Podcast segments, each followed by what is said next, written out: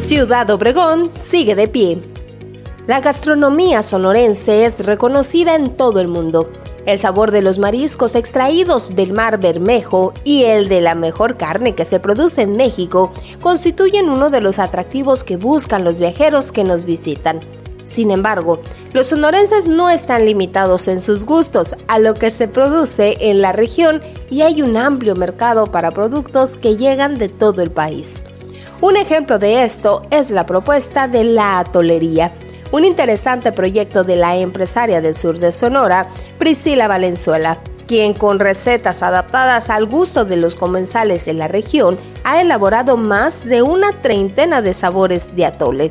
Estos acompañados con diversos platillos originarios del centro de la República Mexicana que incluyen los tamales en diferentes modalidades e incluso las llamadas guajolotas, que por largo tiempo se han constituido como uno de los alimentos cotidianos en la Ciudad de México y sus alrededores. Priscila encontró que la mejor forma de ofrecer este interesante menú es ponerlo muy al alcance del público, sobre todo en estas épocas con temperaturas más bajas.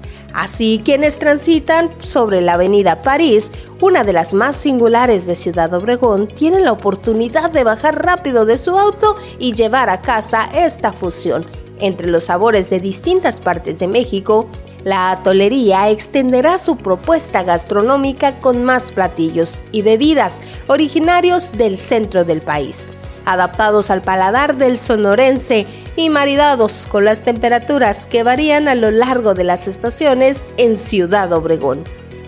Con la creatividad de sus empresarios, Ciudad Obregón sigue de pie.